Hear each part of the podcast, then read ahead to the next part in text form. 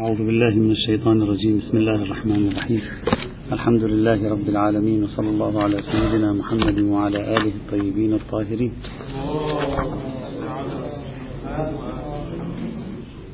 كنا نتكلم في الموضوع الأخير المختصر وهو عبارة عن ضوابط المصلحة. تكلمنا عن ضوابط المصلحة في حد نفسها وهي عبارة عن ثلاثة ضوابط أو ترجع إلى ثلاثة ضوابط.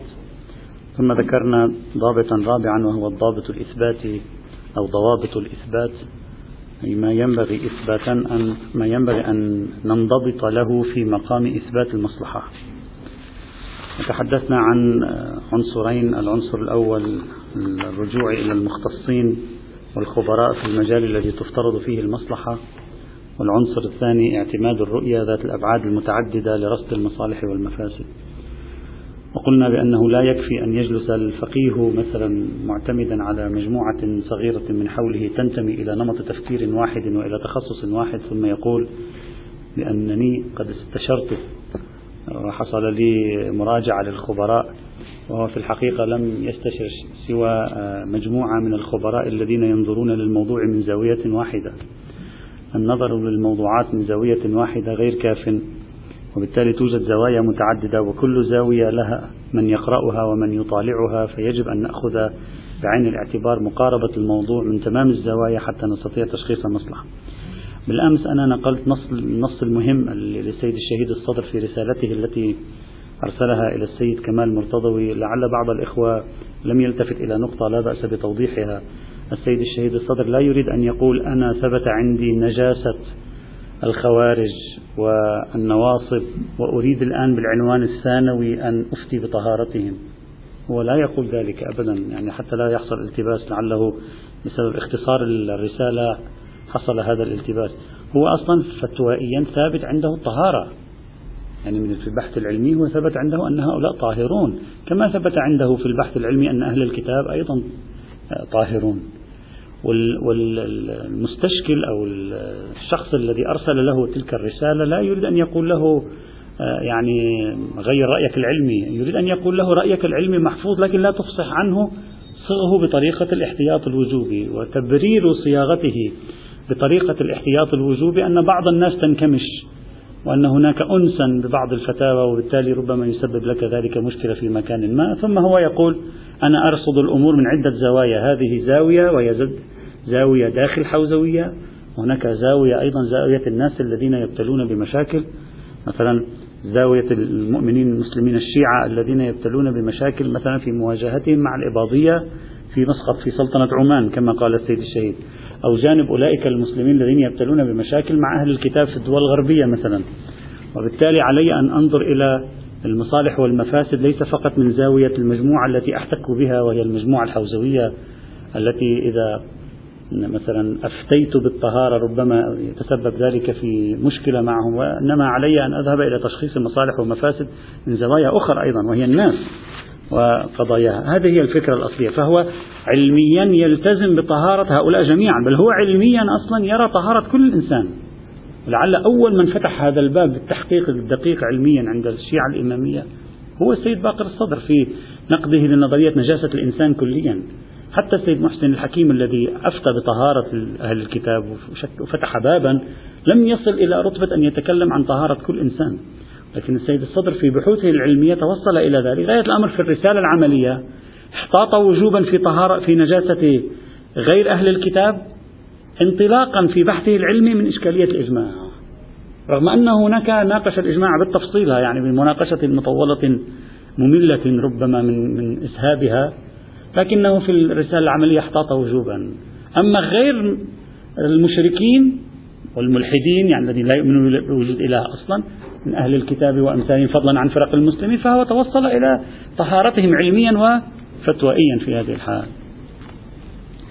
إذا هذا كان التوضيح الذي أردت أن أذكره حتى لا نفهم كلامه يعني بطريقة خاطئة. إذا النقطة التي أردنا أن نصل إليها هي أن الاكتشاف المصلحة ليس من زاوية واحدة وإنما هو من زاوية متعددة. بل إلى هنا وصلنا. بل في مشكلة دعونا أن نقيس الفقيه كما يقيس هو غيره. يعني سنقيس الفقيه الآن كما هو يقيس غيره. أنت الآن إذا جاءك شخص وهذا الشخص قال أنا مطلع على العلوم الإسلامية اطلاع عام وذهبت واستشرت الفقهاء مثلا. وذهبت واستشرت الفقهاء. أغلب الفقهاء أشاروا علي مثلا بأن هذا مثلا حكمه الحلية مثلا. فأنا اقتنعت بالحلية أنا لست فقيها ولا فاضلا في الحوزة العلمية. اقتنعت بالحلية رأيت وجهة نظرهم منطقية أعطوني تبريراتهم العلمية بشكل أفهمه أنا اقتنعت بوجهة نظري. ولكن مثلا الأعلم كان يقول بالحرمة مثلا الأعلم مثلا يقول بالحرمة. أنتم لا تقبلون من هذا الشخص أن يلتزم بالحلية. صحيح؟ تقولون له لا لا يكفي. حتى لو استشرت الخبراء. من هم الخبراء هنا؟ الفقهاء أنفسهم. والفقهاء خبراء أليس كذلك؟ تقول له لا لا يكفي أن تستشير الخبراء وتأخذ بهذا الموضوع. إنما يجب عليك أن تقلد في هذا الأمر. تقلد. رغم أنه حصل له قناعة. حصلت له قناعة ناتجة عن مقارباتهم الاستدلالية. اقتنع أنه هذه وجهة نظر أقرب منطقية. أنت لا تقبل ذلك بالنسبة إلى غيرك. أنت عندما تريد أن تشخص المصلحة أنت فقيه المصالح المرسلة وأمثال المصالح المرسلة أنت ترجع إلى من؟ أنت أيضا ترجع إلى الخبراء. يعني إذا رجعت للخبراء بتصير خبير أنت يعني إذا رجعت لخبراء اجتماعيين وتربويين بتصير أنت عالم اجتماع يعني؟ ما بتصير عالم اجتماع. إذا أنت رجعت إلى خبراء تربويين بتصير أنت يعني متخصص في المجال التربوي. لا ما بتصير متخصص الرجوع إلى الخبراء. لا يعني أنك صرت متخصص. حتى لو اقتنعت معهم بما قالوه حتى لو حصل وثوق لك بعودتك إلى هؤلاء الخبراء. لا يعني ذلك أنك أنت صرت متخصص.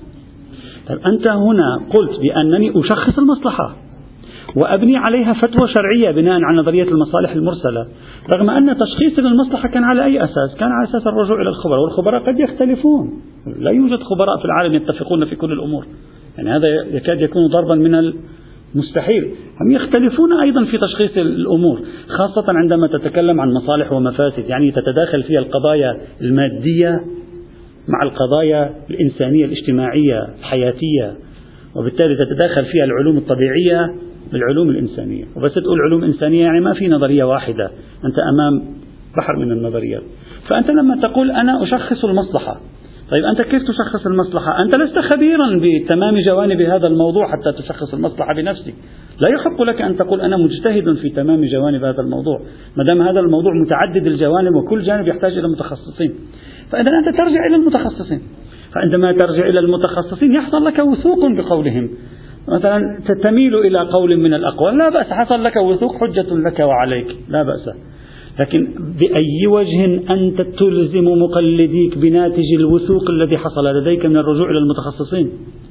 مع أنك لست متخصصا ولست خبيرا بحيث يرجعون إليك رجوع الجاهل إلى الخبير. ويطبقون في رجوعهم رجوع الجاهل إلى العالم. أنت لست خبيرا حسب الفرق في تشخيص المصلحة. إذا هنا تنشأ مشكلة أمام القائلين بنظرية المصالح المرسلة في مجال الإفتاء. إذا أراد هو نفس الفقيه أن يشخص المصلحة المصلحة متشابكة في الخارج تحتاج إلى تخصصات متعددة. وهو عادة ليس حاويا على هذه التخصصات المتعددة. وإذا أراد أن يرجع هو إلى غير رجوعه هو إلى أهل الخبرة حجة عليه. حتى لو وثق بقولهم لا يجعله ذلك خبيرا فرجوع الناس إليه في تشخيص المصلحة ليس رجوع الجاهل إلى العالم. رجوع الجاهل إلى الجاهل.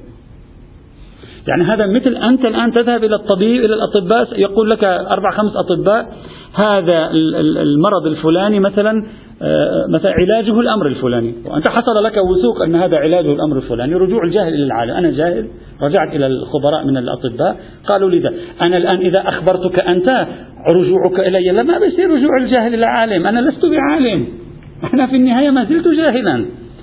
العودة إلى الخبراء حتى مع اشتراط الوثوق كما مال إليه بعض العلماء. لا يحولك عالما وإنما يعطيك براءة الذمة في الاعتماد على هذا الوثوق.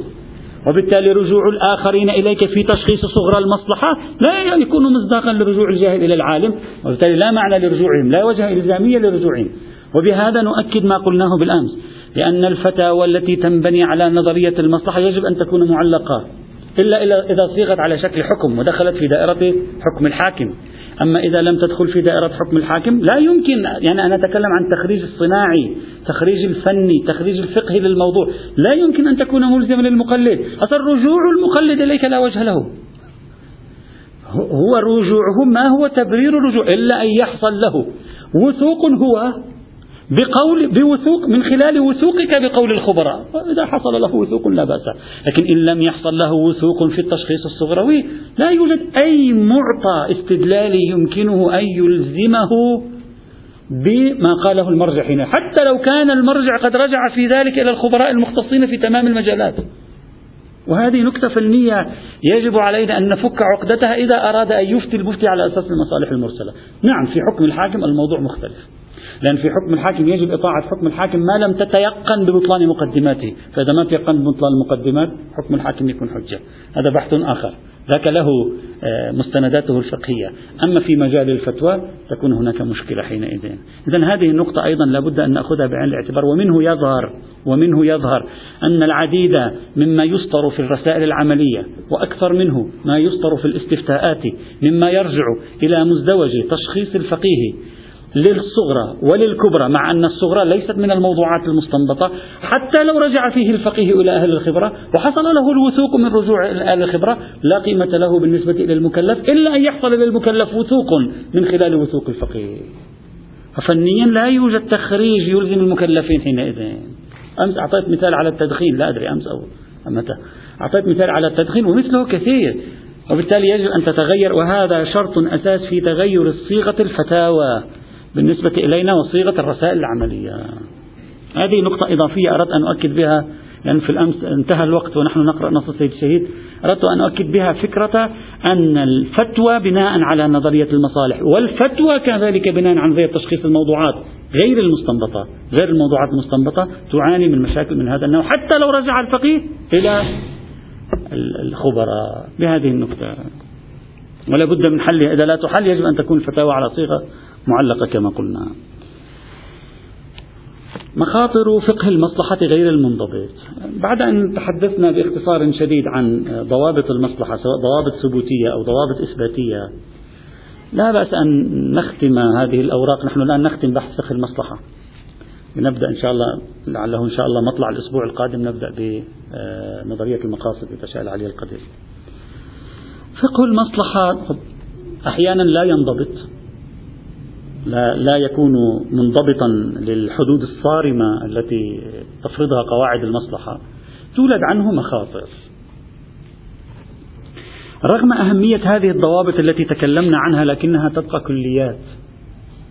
تبقى مثل البالون في يد الطفل الصغير يستطيع أن يشكله كيفما يشاء. يعني في النهاية من يريد أن يبرر بإمكانه أن يبرر أن هذا لا يعارض الكتاب والسنة أو أن هذا بشكل من أشكال التبرير تبقى ضوابط لكن لا تستطيع أن تلاحق كل تفصيل من تفاصيل إعمال قانون المصلحة بالنسبة للفقيه في المصالح المرسلة وأمثالها أو بالنسبة إلى الحاكم الشرعي. تبقى ويبقى هناك إشكالية الإشكالية الأخلاقية. يعني تبقى هناك الإشكالية الأخلاقية مهمة بالنسبة للفقيه والحاكم بنفسه. لأن إذا ما كان عندنا حل الإشكالية الأخلاقية كل هذه الضوابط قابلة لأن يتلاعب بها الإنسان. لأن الإنسان تخصصه تلاعب بالقيم. يعني هذا من التخصصات التي تخصص بها الإنسان عبر التاريخ قدرة فائقة مذهلة على أن يتلاعب بالقيم. أي قيمها؟ دينية غير دينية كلها قابل للتلاعب بها وبإمكانه أن يطوعها كيف يشاء لتخدم مصالحه. إذا لابد أن يكون هناك ضابط أخلاقي قبل كل شيء. طبعا أقول الضابط الأخلاقي أيضا لا يكفي لأنه لسنا قادرين على الإمساك بالوضع من من جميع الجهات لكن نحاول أن نضبط الوضع إلى أقصى الحدود. لماذا نقول الضابط الأخلاقي لأن المصالح الشخصية أحيانا تحرك الإنسان لإعمال فقه المصلحة لأجل تمرير مصالحه الشخصية. أحيانا من حيث لا يشعر إذا ما في تربية أخلاقية عالية. أحيانا مصالح فئوية جماعته جماعته السياسية جماعته الاجتماعية جماعته القومية.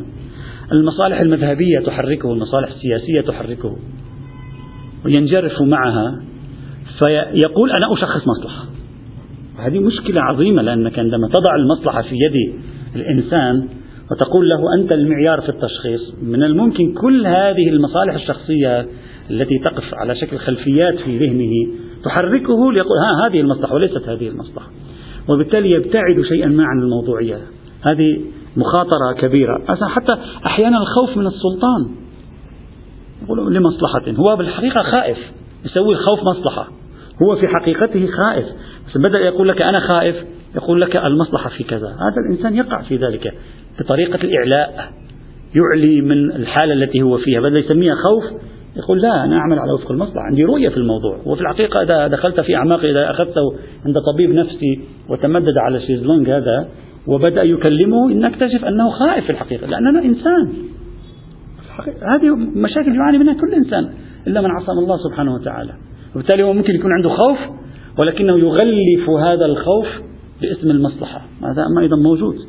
كثير من الموارد الفقهاء بعض الفقهاء المعاصرين من يعني في بعض الدول الإسلامية ممن يرفعون السيف على المساكين من الناس في الطرقات لكن إذا فعل الحاكم مفسدة أخلاقية عظيمة استفتوهم وقالوا لهم لا بأس ولي الأمر بإمكانه أن يشخص المصلحة وهو يفعل ما يشاء لا بأس.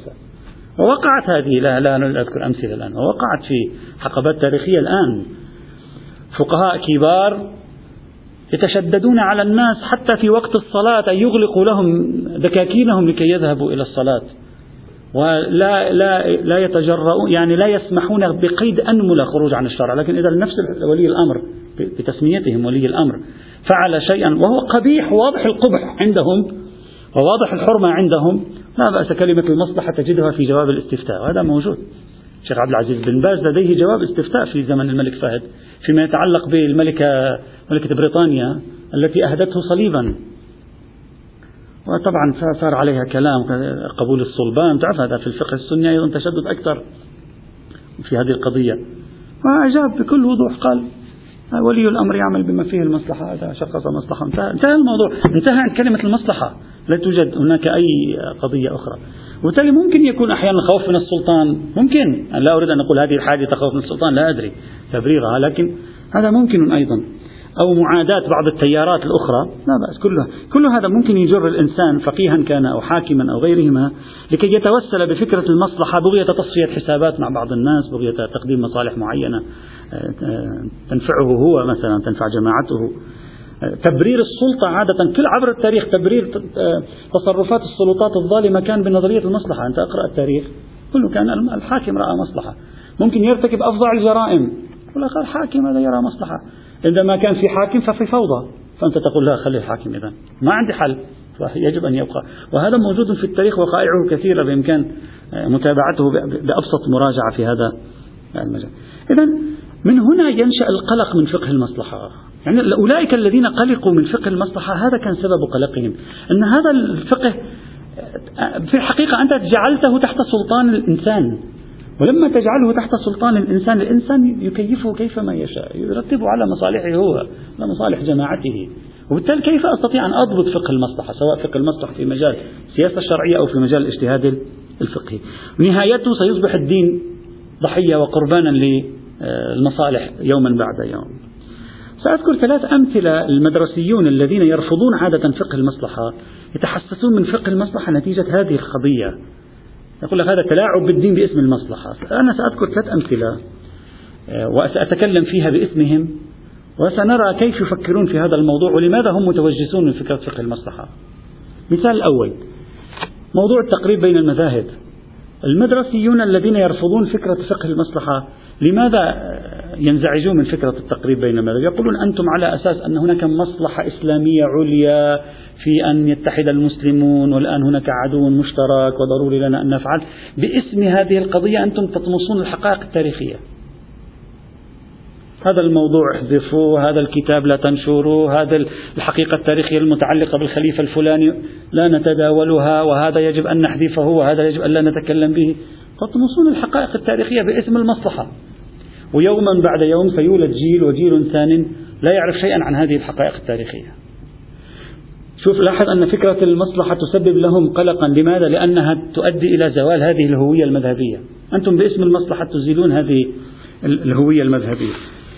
بل أكثر من ذلك أنتم أصلا تطالبون بأن لا نتكلم عن أن لا نتصرف التصرفات التي تعبر عن انتمائنا المذهبي. اللعن اتركوه السب اتركوه التعرض للصحابة وأمهات المؤمنين اتركوه الأمر الفلاني. هم في السر هم لحقتونا. بعد أن قلتم ما في سر وما في علن هم في السر هم لحقتونا. قلتم هذا ما ينفع تلتقطه وسائل التواصل ولهذا ليس هناك مصلحة بناء على هذا. إلى أين نحن ذاهبون؟ نحن ذاهبون إلى يوم تتلاشى فيه الهوية المذهبية. تصبح هذه الهوية المذهبية رقيقة بتعبير الفلاسفة. تصبح رقيقة هذه الهوية المذهبية. فعن أي فقه مصلحة تتكلمون؟ فقه مصلحة سيؤدي إلى تضعيف الدين. عن أي فقه؟ هذا قلقهم دائما من التفكير بذلك. حتى لو سميت فقه المصلحة عنوان ثانوي يعني ما راح يغير شيئا. لأن جوهره هو فقه المصلحة. فهم خائفون من هذا النمط من التفكير. ويعتبرون أن فقه المصلحة السياسية سيؤدي إلى تذويب حجم الحقيقة المذهبية والحقيقة التاريخية.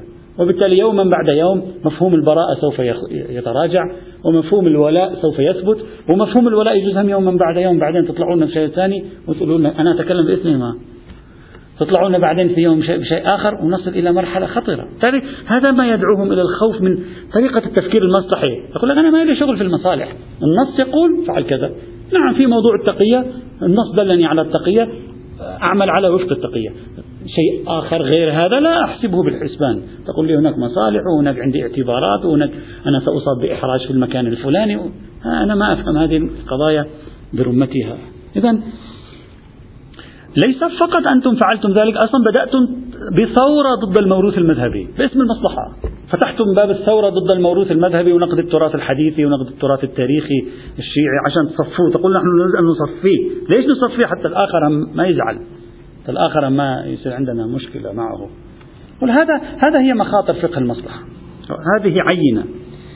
عينة أخرى أيضا وهي عينة تنتمي إلى الحركات الإسلامية في الفكر السياسي الإسلامي. نحن وجدنا قالوا نحن وجدنا ويقولون ذلك دائما الدعويون يقولون ذلك دائما ضد الحركة السياسية الإسلامية. يقول نحن وجدنا الحركة السياسية الإسلامية كثيرا ما تضحي بالدين بشرط أن تبقى هي كحركة سياسية إسلامية موجودة في السلطة أو في المعارضة حسب الدولة. عندما جاء بعض الزعماء الإسلاميين عقب ما يسمى بالربيع العربي عندما رجع إلى وطنه وسألوه عن مشروع الحركة الإسلامية الفلانية في في في تطبيق الشريعة. قال لهم نحن ليس لنا علاقة بتطبيق الشريعة.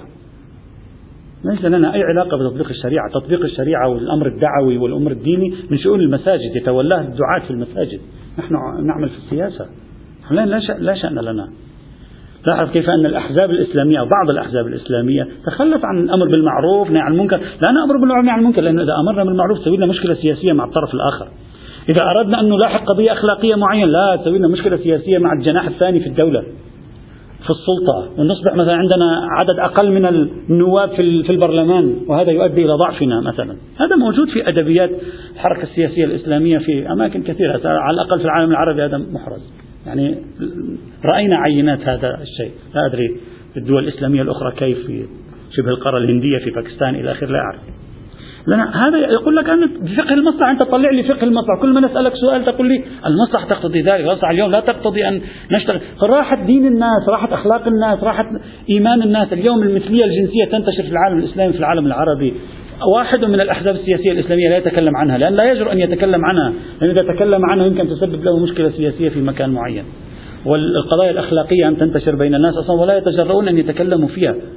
ولذلك تجد أن الحركات السلفية تتكلم في هذه الأمور. الناس تشعر أن الحركات السلفية أكثر قربا من الدين من الحركات الإسلامية الإخوانية مثلا. وهذا موجود الآن. ليش؟ بسبب أن هؤلاء اعتمدوا فقه المصلحة وما قالوا ما وصلنا إليه أن فقه المصلحة يؤدي إلى تذويب إحساسنا الديني تذويب إحساسنا تذويب حميتنا الدينية أمام القضايا الأخلاقية والإيمانية في المجتمع. يقول لك هذا فقه المصلحة ماذا جر لنا؟ هذا مثال ثاني. طبعا بالنسبة إلى موضوع التقريب آه، آه، يعني رغم اعتقادي الشخصي بمسألة المنطلق السياسي لموضوع التقريب لكن أنا شخصيا من الناس الذين يؤمنون بأن التقريب منطلقه آه، يعني عقائدي ليس عقائدي بمعنى أصول الدين عقائدي بمعنى أنه جزء من هوية من أصل الدين لا بمعنى أنه عبارة عن توظيف سياسي لا أكثر ولا أقل وقد كتبت في ذلك في أماكن متعددة. هذا مثال ثان أيضا يذكرونه. مثال ثالث أيضا أريد أن أكتفي به وهو محلي. مجمع تشخيص مصلحة النظام. بعض الذين انتقدوا نظرية المصلحة قالوا أن تأسيس مجمع تشخيص مصلحة النظام ليس له معنى إلا الرجوع إلى المصالح المرسلة التي نحن لا نؤمن بها. فتريد أن تعوم لنا نظرية المصالح المرسلة السنية في داخل فضاء شيعي. لا معنى لها. لماذا قالوا المصالح المرسلة قال هكذا كان إشكالهم. الآن سنعلق. هكذا كان إشكالهم. قالوا يا أخي أنت تقول البرلمان يصدر قوانين. وتقول بأن مجلس دستوري اسمه مجلس صيانة الدستور يقوم بالنظر في أن هذه القوانين مطابقة للشريعة أو لا. وأنت تريد أن تفض الاشتباك ما بين هذا المجلس وبين هذا المجلس. ما هو معيارك في فض الاشتباك؟ المصلحة. وهذا يقول لك في نص. فتقول المعيار في فض الاشتباك المصلحة؟ كيف هذا يعني؟ غير أنك تعوم المصالح المرسلة؟ برأي الناقد. يقول غير أنك أنت تعوم المصالح الم...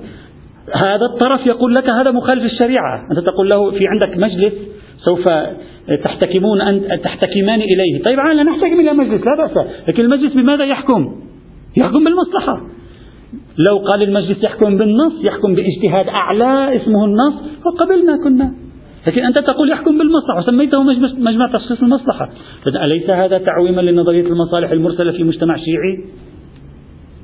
هذا هذا ما يسبب قلقا لهم في آه، توسع فقه المصلحة في الفضاء الشيعي. بحسب وجهة نظرهم الآن نعرضها. يقول لك هذا هذا أنت مثال التقريب بين المذاهب مثال الحركة السياسية الإسلامية المعارضة في العالم الإسلامي وعدم اهتمامها بالقضايا الدينية مثال مجمع تشخيص مصلحة النظام أنت تقربنا في الحقيقة من فضاء مصلحي يؤدي شيئا فشيئا ابتعاد عن النصوص الدينية. وأنت قلت لنا يجب في المصلحة أن لا تعارض النص الكتاب والسنة. هذا مجرد شعار. هذا مجرد شعار. وبالتالي يجب أن نفكر في حل.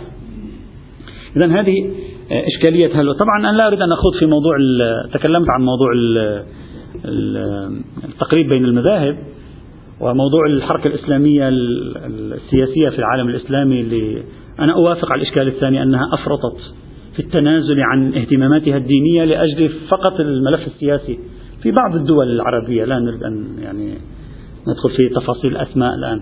أفرطت في بعض الدول العربية في أجل الحفاظ على موقعها السياسي أفرطت أصلا الملف الديني كأنما لم يعد داخلا في حسابها. آخر هم الملف الديني يعني والمفروض أنها حركة إسلامية. المفروض أنها حركة إسلامية والمفروض غايتها إحلال القيم الدينية. ليس تطبيق الشريعة يا أخي إحلال القيم الدينية على الأقل. هذا الإشكال في محله في بعض الدول في بعض تجارب الإسلام السياسي. لا أقل في العالم العربي ضمن اطلاعي دون أن ندخل في أسماء. أما فيما يتعلق بإشكالية مجمع تشخيص مصلحة النظام المستشكل أخطأ. لا علاقة للمصالح المرسلة بموضوع مجمع تشخيص مصلحة النظام لأن المصالح المرسلة كما درسناها من قبل تقول لك أنا أعمل المصلحة حيث لا نص. والمستشكل هنا يقول مجمع تشخيص مصلحة النظام يرجع إلى المصلحة والمفروض وجود نص بشهادة مجلس صيانة الدستور. هذا ليس المصلحة حيث لا نص هذا أسوأ. هذا المصلحة حيث يوجد نص. وهذا معناه نظرية الطوفي التي تحدثنا عنها سابقا وذكرنا الانتقادات عليها. وبعدين حاولنا أن نخرجها بتقدير طريقة معينة. وهذا أليس هذا ترجيح المصلحة على النص؟ طبعا أنا لا أريد أن أدخل في هذا الموضوع. يعني المدافعون عن فكرة مجمع تشخيص مصلحة النظام أيضا لهم تخريجات فقهية متعددة. أنا سأحيلكم بعد قليل على مقالة لا بأس بقراءتها في وسط هذا الجدل لأنه جميل أن نقرأ مقاربات فقهية للمجالس القانونية في التجربة الإسلامية. هذا يعطينا يعني عمقا في تناول هذا. مثلا أولئك الطرف الآخر قالوا لا لا علاقة لهذا لا بالمصالح المرسلة ولا فضلا عن تقديم المصلحة على النص. يعني توجد وذلك قالوا بأن مجمع تشخيص مصلحة النظام لا يقوم بمعارضة النص الذي يبديه مجلس صيانة الدستور. أصلا لا علاقة له بهذا الموضوع. هو فقط حكم في تشخيص الصغرى. يعني في تشخيص المصلحة في تشخيص الموضوع في تشخيص الواقع الخارجي. وبالتالي إذا شخص الواقع الخارجي يمكن أن يقول لمجمع تشخيص مصلحة النظام إن الدليل الذي أنت استدللت عليه ليس هذا موضوعه إنما موضوعه مكان آخر. ففي الحقيقة مجمع تشخيص مصلحة النظام لا يقوم بمواجهة النصوص. مجمع تشخيص مصلحة النظام يقوم بالكشف عن أن النصوص ليس هذا هو موضوعها. وبالتالي هي خارج إطار موضوع النصوص. وبالتالي هو فقط يشخص الموضوعات الخارجية وتشخيص الموضوعات الخارجية يؤدي إلى حلول حكم آخر محل الحكم الأول. نتيجة تغير الموضوع لا أكثر ولا أقل. مثلا هذا كان من التخريجات التي ذكروها أنا لا أريد أن أدخل في هذا البحث فقط أشرت إليه كمثال لفكرة المصلحة لكن لا أريد أن أترك القضية معلقة حتى لا تبقى في الذهن أنها إشكال. أردت فقط أن أقول الطرف الآخر ذكر أيضا وجوها يعني له وجه. أنا الإخوة بإمكانهم التوسع لأن نفس دراسة هذه المرجعية الفقهية للمؤسسات القانونية في التجربة الإسلامية هم بحث مهم. في حقيقته هو بحث مهم أيضا يعني طبعا في خلاف بين القانونيين أنه هل تكثير المؤسسات القانونية هو الأصح؟ أو تقليل المؤسسات القانونية دمج المؤسسات القانونية هو الأصح يعني هل عملية الدمج ممكن هذه ثلاث مجالس نسويها في مجلس واحد لكن في داخل هذا المجلس يكون في آه، يعني أجهزة متعددة. هل تكثير المؤسسات القانونية هو عبارة عن عملية صحية أو دمج المؤسسات القانونية عبارة عن مسألة أيضا توجد يعني قراءات في هذا الموضوع. على حال. طبعا هناك من يطرح يقول عندما نقول تشخيص مصلحة النظام لا نقصد بالنظام إلا نظام الناس يعني مصالح الناس. وقصدنا من ذلك لا نظام بمعنى الدولة والهيئة الحاكمة. ومصالح الناس ليست إلا مقاصد الشريعة وأهداف الشريعة. فعند فتقديم قول مجمع تشخيص مصلحة النظام هو تقديم مقاصد الشريعة على تفاصيل الشريعة. تقديم المقاصد على الوسائل. توجد تخريجات. أنا فقط أحيل الإخوة إلى مصدرين في هذه الإشكالية. لا بأس بالمراجعة لمن أحب أن لمن أحب أن يتوسع. لأن هذا النوع من البحوث جيد ونافع. في مقالة للدكتور حسن عاش شيخه أيضا يعني حسن عاشوري لانجرودي. عنوان المقالة حكومة ديني ومصلحة أنديشي ومصلحة أنديشي در نظام إمامات وخلافات هو في الحقيقة مقارنة بين السنة والشيعة في موضوع المصلحة.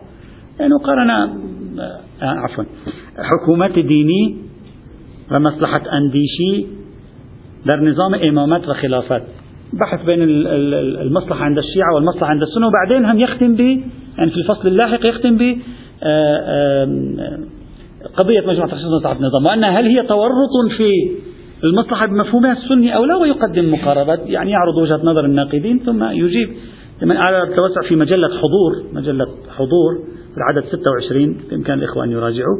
أيضا بنحو الإيجاز أيضا الشيخ علي دوست في كتابه فقه ومصلحات من صفحة 751 إلى صفحة 759 أيضا تعرض لهذه القضية. الإخوة الذين يريدون التوسع بإمكانهم يتوسعوا ما أريده من هذه الأمثلة الثلاثة؟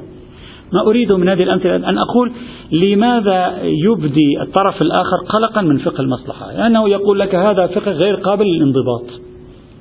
والضوابط التي تطرحونها يمكن التلاعب عليها. يمكن الخروج منها. وبالتالي الدخول في فضاء فقه المصلحة مقلق بالنسبة إلينا.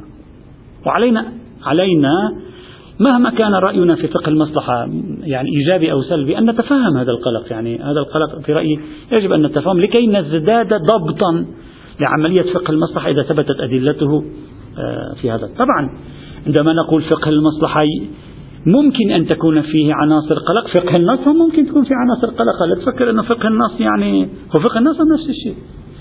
عبر التاريخ أيضا أشكل على العديد من الفقهاء من المذاهب المتنوعة أنهم أخضعوا النصوص. لاعتباراتهم ولظروفهم ولمسائل معينة. أيضا اجتهاد النص أيضا الإنسان هو الإنسان. الإنسان في باب المصالح والإنسان في باب فهم النصوص. كما يمكن أن يطوع فكرة المصلحة لنفسه يمكن أن يطوع فكرة النص لنفسه. نعم ربما هنا أضيق يكون المجال لكن في نهاية المطاف ما أريد أن أقول ليست هذه الإشكالية حكرا وحصرا على القائلين بفقه المصلحة بمعانيه المتعددة التي شرحناها من قبل. وإنما هي أيضا قابلة لأن تسري أيضا إلى ولذلك العنصر الأخلاقي يبقى مهما ولكنه ليس بكاف كما قلت مرارا.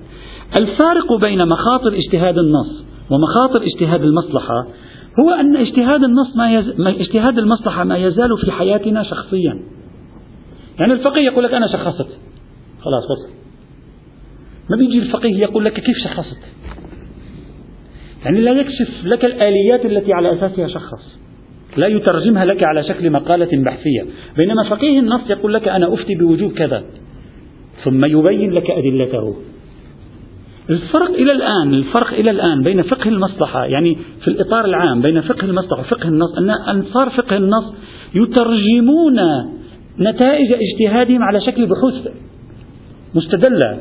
اللي هي عبارة عن هذه الكتب الفقهية كلها. بينما فقهاء المصلحة في العادة يقول لك قال الخبراء يكتفي بسطرين. عادة هكذا يقول وقال الخبراء لأن هذا الشيء مثلا فيه مفسدة معينة ولذلك نحن نفتي بكذا بناء على نظرية المصالح المرسلة كما في الاجتهاد السني. وأحيانا أيضا حتى في نظرية المصلحة في السياسة الشرعية يكتفى فقط بأنه أنا ثبت عندي ذلك وأنا راجعت الخبراء وكفى.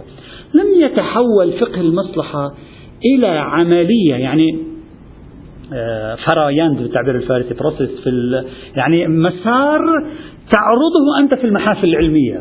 يعني تقول أنا مثلا شخصت المصلحة الفلانية وهذه وثائقي. ما دمنا لم ننقل فقه المصلحة من مرحلة الشخصية أنه أنا ثبت عندي هكذا وأنا فقط أفتي إلى مرحلة أن يترجم على شكل دراسات قابلة للنظر من قبل الآخرين وقابلة للنقد والإبرام. ما دام فقه المصلحة سوف يكون حينئذ في معرض الخطر. كلما ترجمناه إلى إطار مؤسسي وترجمناه إلى إطار بحثي وصار قابلا للنقد والإبرام من التيارات المختلفة كلما فرضنا على فقيه المصلحة أن يكون منضبطا أكثر. هذا التحول من فقه المصلحة من الشخصانية أو من البعد الشخصي إلى البعد المؤسسي أو من البعد الفردي إلى البعد العلمي المعروض في الأسواق العلمية هذا أيضا يساعد على الضبط لماذا يساعد على الضبط؟